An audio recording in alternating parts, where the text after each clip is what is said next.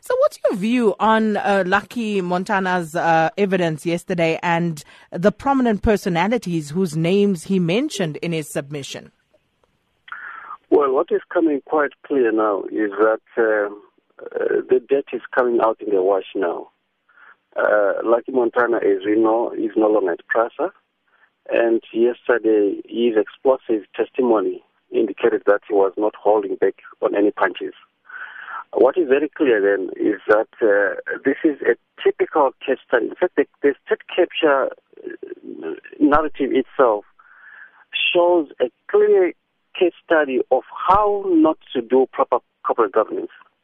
For starters, you have politicians who would have nothing to do with the procurement process, uh, putting their fingers uh, in the in the in the cookie jar. You have a minister who should have no no reason whatsoever to interfere with any procurement process, uh, inviting the CEO into his home uh, with some dubious fellows.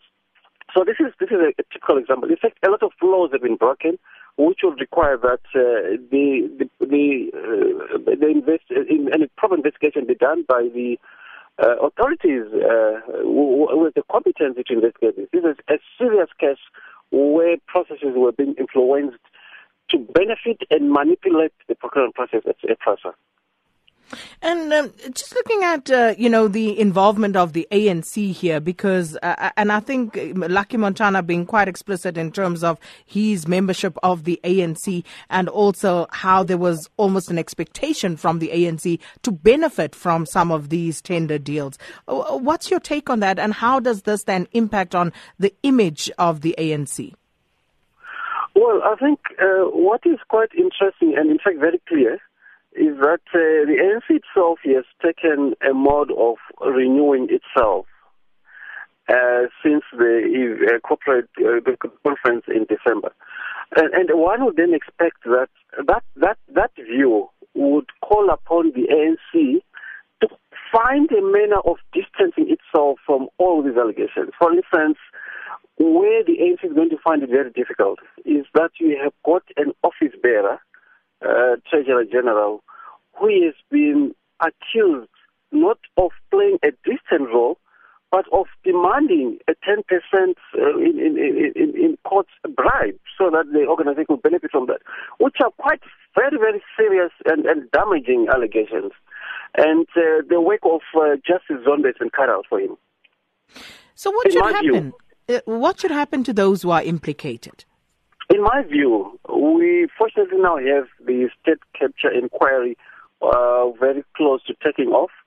And all those names that is mentioned, I'm sure the team from Justice Zondo have been taking note of this testimony.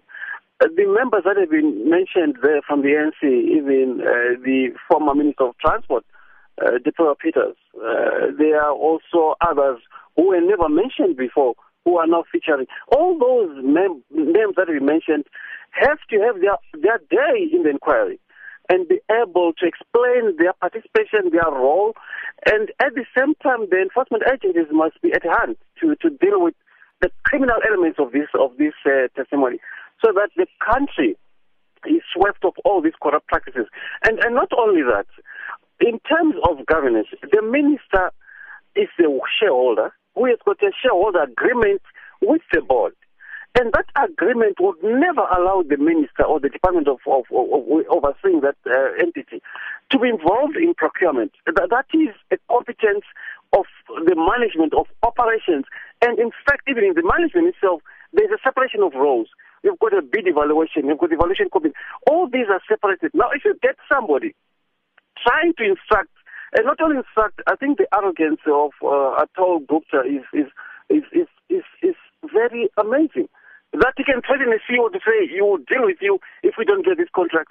I don't know where we, we get people who've got this audacity to to almost be a law unto themselves.